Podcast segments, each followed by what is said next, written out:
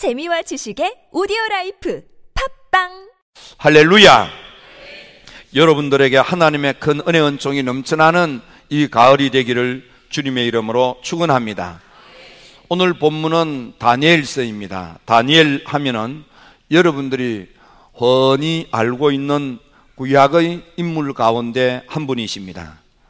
다니엘은 이스라엘 나라가 둘로 나누어서 북쪽 이스라엘이 BC 722년에 아수르 제국에 의하여 멸망당한 후에 불행하게도 살아남은 남쪽 유다도 깨닫지 못하여 점점 점점 국군이 기울어지고 바벨론 제국에 의하여 멸망을 하게 되는 것입니다. 그때 바벨론의 군사들이 들어와서 너부갓네살 왕에 의하여 1차 포로가 BC 605년에 있었던 것으로 알려져 있는데 이 첫 번째 포로로 많은 사람들을 잡아갈 때 그 가운데 이스라엘의 젊은이가 포함되어 있었는데 그들 가운데에서 한 사람이 다니엘이고 그리고 다니엘과 함께 했던 세 젊은이가 있었는데 사드락과 메삭과 아벤느고로 알려져 있습니다. 이 다니엘서는 매우 중요한 교훈적인 말씀들이 많이 들어있는데 우리가 쉽게 납득할 수 없는 하나님의 계시적 가르침들이 담겨져 있습니다. 다니엘에 의하여 하나님께서 보여주시는 가르침 가운데 그의 성장 과정과 그리고 그의 삶 속에서 부딪혀오는 많은 유혹들이 있었고 미혹들이 있었지만은 그것들을 다 헤쳐나가면서 그가 믿음 생활에 승리하고 인생을 알곡 인생으로 살아 역사에 많은 사람들에게 교훈을 주며 많은 사람들이 우리가 어떻게 마음을 먹고 어떤 자세, 어떤 태도로 인생을 살아야 할 것인가를 보여주는 매우 귀한 성경이 되겠습니다. 특히 이 다니엘서 후반부에 가면 7장에서부터 12장까지는 많은 묵시, 이 아포크립스라고 하는 어, 쉽게 납득하고 이해할 수 없는 그런 영적인 환상, 신비에 대하여 하나님께서 조금씩 조금씩 밝혀준 그런 이야기들이 많이 들어 있습니다. 네 편으로 되어져 있는데 이 성경 기술을 이해하기에는 대단히 난해하고 어려운 점이 있습니다. 원래 묵시라고 하는 말의 뜻은 많은 것 가운데 뚜껑을 열어서 조금 보여준다. 그런 뜻입니다. 그래서 우리가 모든 것을 이해하고 파악하기에는 매우 어려운 성경 가운데 하나가 바로 이 다니엘서라고 생각하셔도 되겠습니다. 다니엘이라고 하는 이름 자체가 가지고 있는 의미는 여호와 하나님은 우리를 심판하신다. 하나님은 심판의 하나님이시다. 그런 뜻이 다니엘이라는 이름 속에 들어 있습니다. 다니엘의 세 친구인 사드락, 메삭, 아벤느고가 있는데 이 사드락, 메삭, 아벤느고는 바벨론 말이고 히브리 말로 그들은 하냐냐, 미사엘, 아사라라는 히브리 본명이 있습니다. 다니엘도 본래는 다니엘은 히브리의 이름인데 그는 이 바빌론 말로는 벨트살살이라고 하는 그런 새 이름이 붙어 있습니다. 하나냐라는 이름은 여호와 하나님은 은혜로우신 하나님이다. 그런 뜻이 있고 미사엘이라는 이름 속에는 하나님이 지금도 우리와 함께 계시다. 그런 뜻이 있습니다. 마지막으로 아사라라고 하는 이 친구의 이름은 여호와 하나님은 우리를 지금도 도와주신다. 그런 뜻이 있습니다. 이렇게 이스라엘 나라는 사람들의 이름이 우리들에게 가져다 주는 그런 영적인 의미, 영적인 가르침들이 있습니다. 이름 하나하나가 대단히 의미가 있습니다. 오늘은 다니엘서를 통해서 너무 많은 무궁무진한 가르침이 있지만 크게 세 가지를 생각하면서 지금 이 마지막 시대를 살아가는 우리가 그리고 선선한 새바람이 부는 이 가을에 어떻게 마음 먹고 어떻게 살아야 우리 인생을 알곡 인생으로 후회하지 않는 보람되고 가치 있는 삶을 살 것인가를 생각해 보고자 하는 것입니다. 첫째, 다니엘과 그리고 그와 함께 했던 친구 사드락 메삭 아벤노고 이네 소년 다니엘서에는 네 소년이라고 표현되어 있습니다. 네 사람의 젊은이들이 그들은 그 젊은 시절에 자기를 깨끗하게 그렇게 잘 성장하도록 자기 관리를 잘한 것입니다. 그들은 먹는 것으로라도 자기를 더럽히지 않으려고 뜻을 정하고 환관에게 청하며 그의 은혜로운 그런 보살핌으로 그들은 먹는 것으로라도 자기를 더럽히지 아니하고 깨끗하게 성장한 것입니다. 오늘 우리가 인생을 살아가는데 우리가 더럽히지 아니하고 깨끗하게 산다는 것이 대단히 중요하겠습니다. 사도 바울은 믿음의 아들 디모데에게 하나님의 집에는 마치 큰 집에 그릇들이 많은 것처럼 사람들이 많은데 큰 집에 많은 그릇들이 있으되 그 그릇들의 재질이 어떠하냐가 중요한 것이 아니고 깨끗하여 주인의 사용하기에 합당한 그릇, 준비된 그릇은 주인이 쓴다 그랬습니다. 비슷하게 하나님 집에도 많은 사람들이 있지만 하나님 쓰시기에 합당한 깨끗한 그런 인생, 깨끗한 마음을 먹고 깨끗하게 생각하고 깨끗하게 처신하는 깨끗한 사람을 하나님이 붙들어 쓰신다는 것을 바울이 가르쳐 주고 있습니다. 여러분, 먹는 것으로 자기를 더럽히지 않는다는 것은 실제로 음식을 의미하기도 하지만 오늘 우리 문화 속에는 먹는다는 것은 잘못된 뇌물을 받는다. 그렇게 생각하셔도 되겠습니다. 우리가 잘못된 뇌물에 그래서 양심을 속이고 그래서 우리가 부끄러운 인생을 살게 됩니다. 많은 사람들이 그렇게 삽니다. 또 우리 주님께서는 마태복음 5장, 6장, 7장에 산상 설교를 하셨는데 성경을 연구하는 사람들은 말하기를 복음서에 있는 예수님에 관한 기록 가운데 마태복음 5장, 6장, 7장은 예수님의 직접 말씀이고 나머지는 예수님을 만났던 사람들이 내가 예수님으로부터 이런 것을 보았고 들었습니다. 라는 것을 소개하는 글이다 그랬습니다. 그래서 예수님의 설교 말씀을 녹취하듯 그래서 옮겨 적은 것이 이 마태복음 5장, 6장, 7장 예수님의 직접 말씀은 어, 마태복음 5장, 6장, 7장이라고 합니다. 신학적으로 이것을 Q 자로라 이렇게 하는데 예수님의 직접 말씀이라는 뜻입니다. 자, 이 산상 설교 가운데 마태복음 7장에 보면 이런 말씀이 있습니다. 사람이 먹는 것으로 인하여 더러운 게 아니다. 사람이 더러운 것은 사람의 쏘가지, 나쁜 쏘가지에서부터 나오는 것으로 인해서 사람이 더러워진다 그랬습니다. 이 나쁜 마음, 나쁜 쏘가지, 그것을 예수님께서는 악한 생각이다 그랬습니다. 여러분, 여러분들의 마음에 악한 생각으로 가득 차져 있으면, 악한 마음으로 가득 차져 있으면, 여러분들은 어쩔 수 없이 악한 말을 하게 되고, 악한 행동을 하게 되어서, 여러분들 자신도 모르게 하나님 보시기에 가정스럽고 더러운 인생을 살게 되는 것입니다. 그러므로 여러분들은 늘 내 마음을 청결하게 가질 그런 뜻을 세우셔야만 하는 것입니다.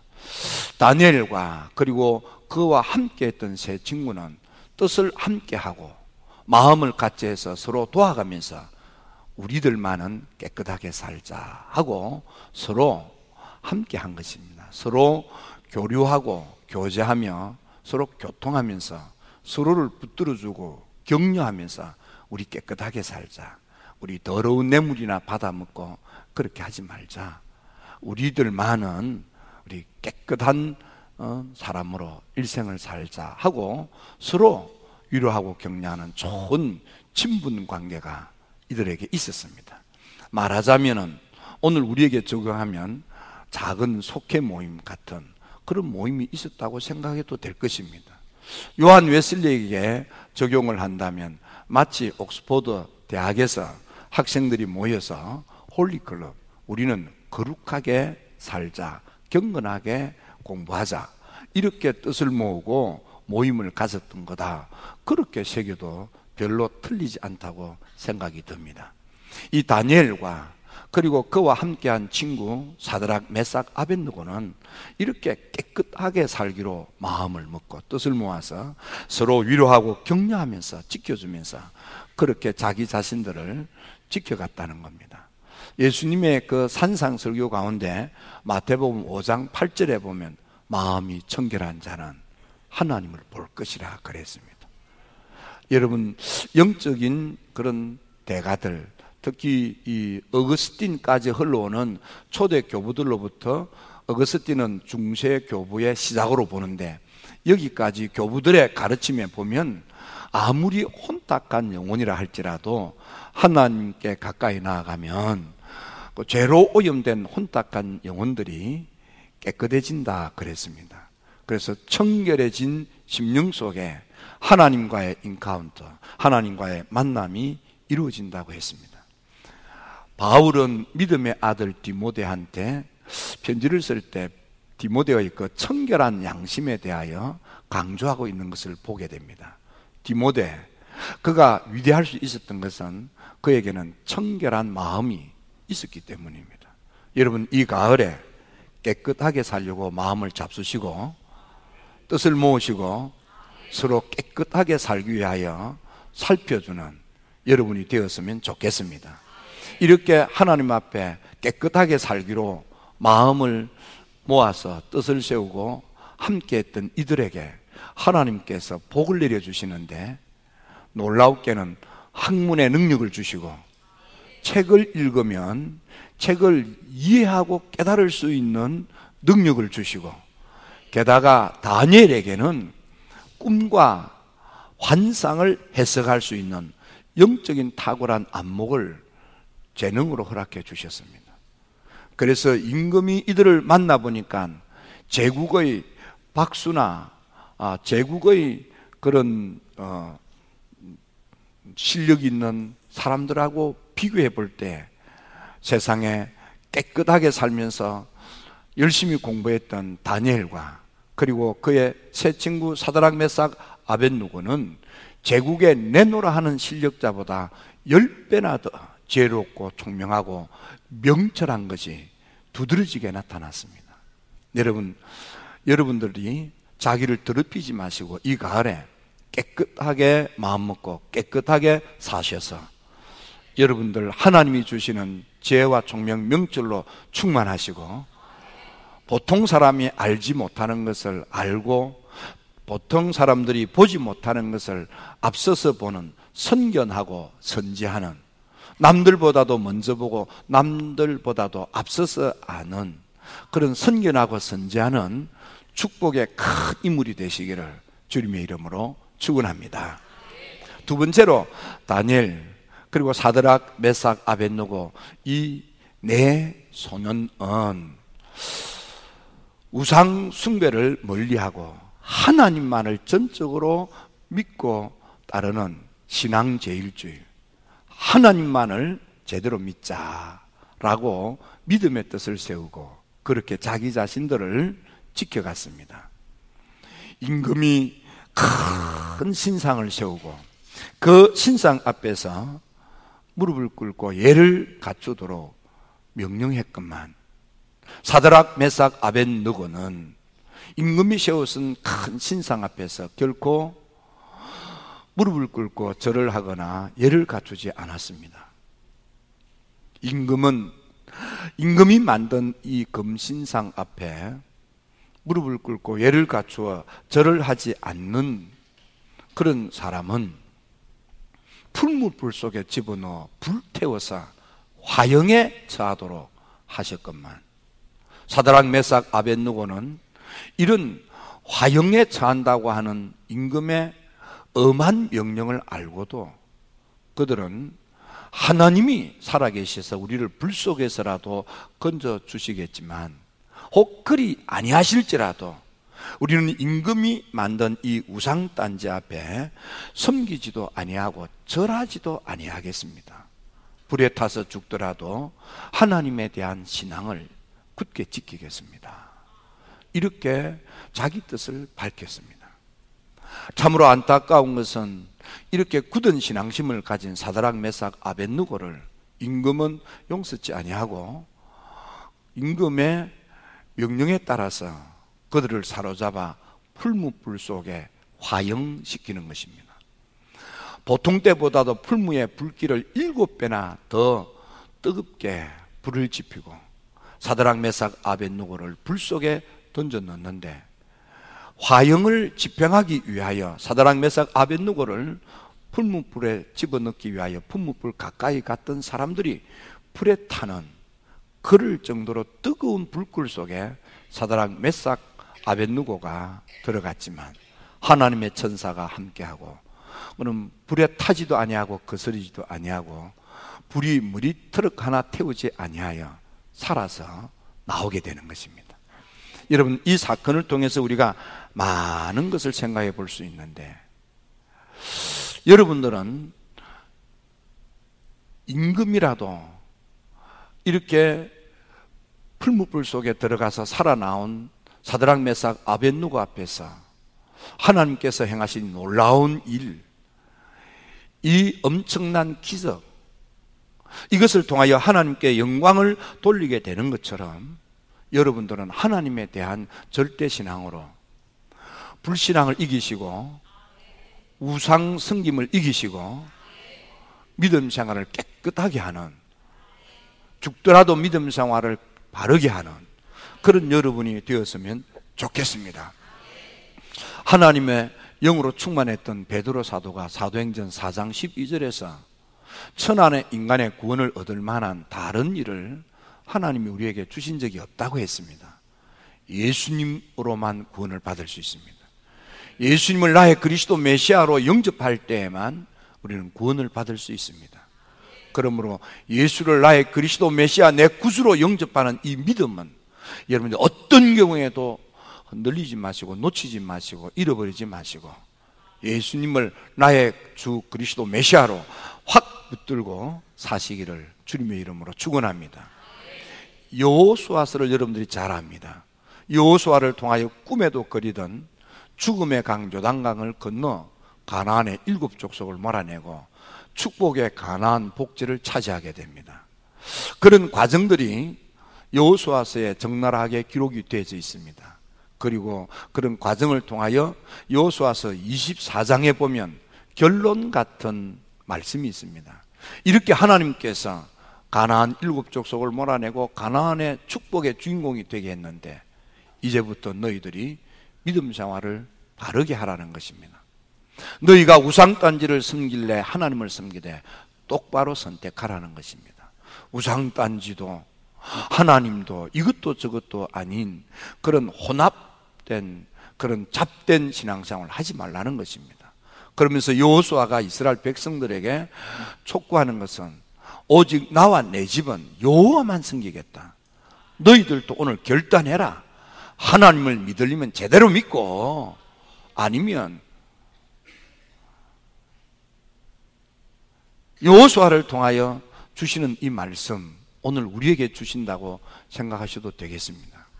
여러분 무서운 이글거리는 풀무불 속에 들어가도 하나님만을 믿고 하나님만 의지하고 하나님만 바라보겠다는 사드락 메삭 아벤누고처럼 이 가을에 첫째는 여러분들이 깨끗하게 사시고 두 번째는 하나님을 절대 신앙하는 하나님을 전적으로 믿고 의지하는 믿음 생활을 바르게 하는 여러분들이 되시기를 주님의 이름으로 축원합니다.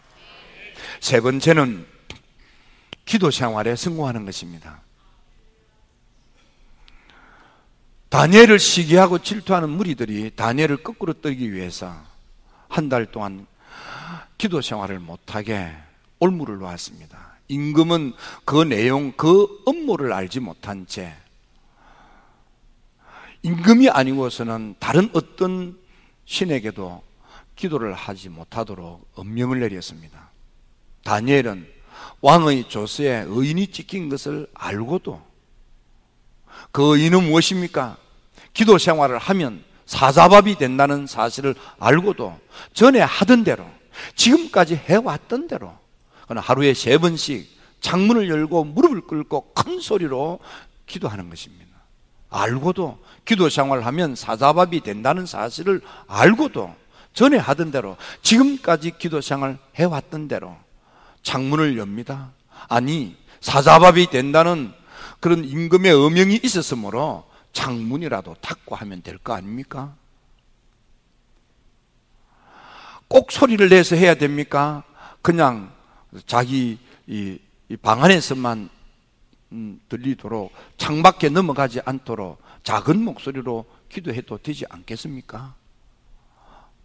혹시 그것도 어, 도청 장치가 있을까봐 염려가 되면 그냥 마음속으로만 기도해도 되지 않겠습니까? 우리는 이렇게 재주를 부립니다. 이렇게 수를 씁니다. 그런데 다니엘은 그렇게 하지 않았습니다. 지금까지 내가 하나님께 기도했던 대로 창문을 엽니다. 큰 소리로 내 기도하는 목소리가 창문을 넘고 집 울타리를 넘어서 길가에 나를 염탐하는 사람들의 귓구멍에 들리도록 조금도 개념치 아니하고 내가 사자꿀에 떨어져서 사자밥이 될지라도 나의 기도 생활을 중단할 수 없음을 그는 조금도 흔들리지 아니하고 그의 마음이 조금도 흔들리지 아니하고 그는 계속해서 기도했던 것입니다.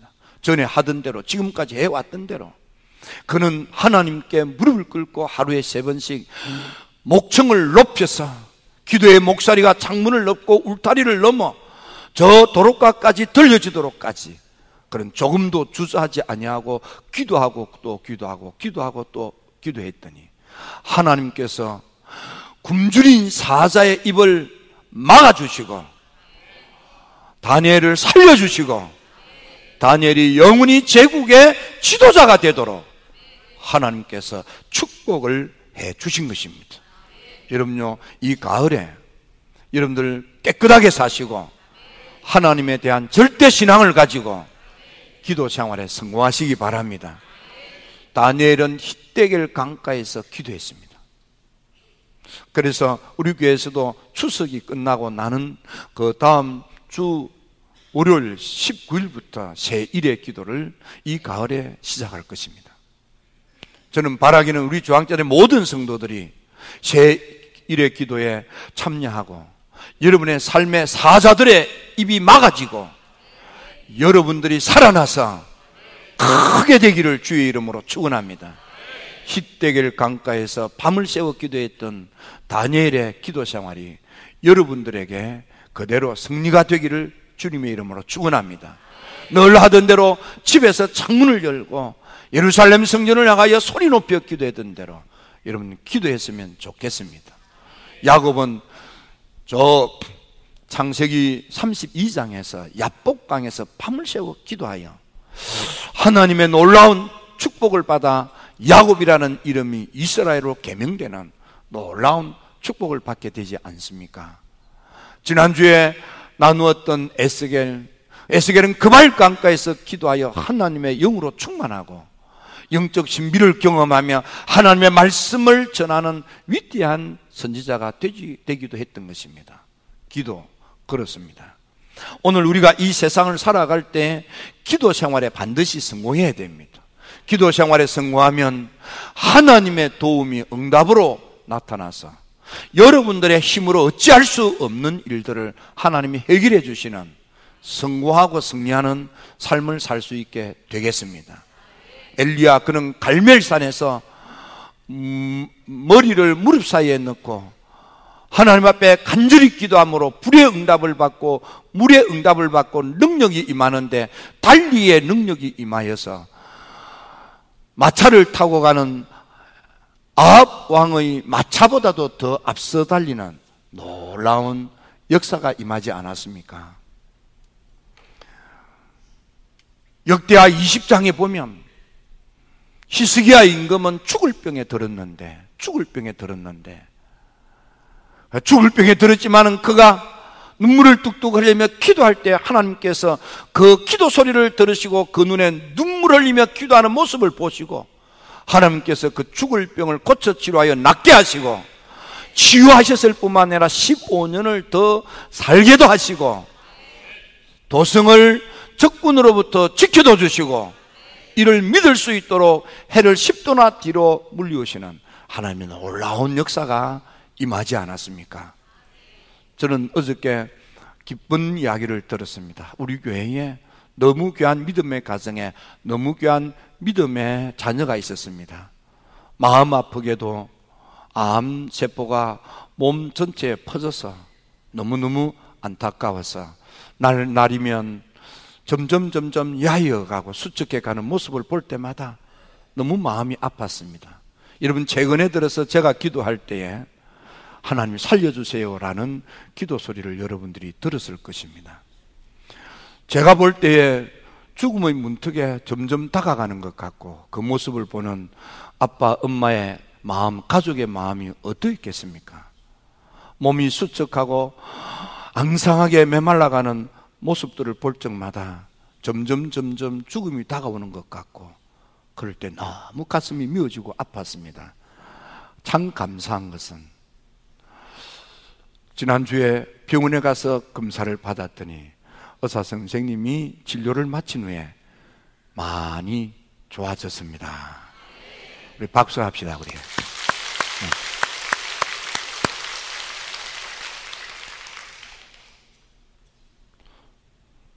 지금 제 마음은 울고 싶어요. 여러분,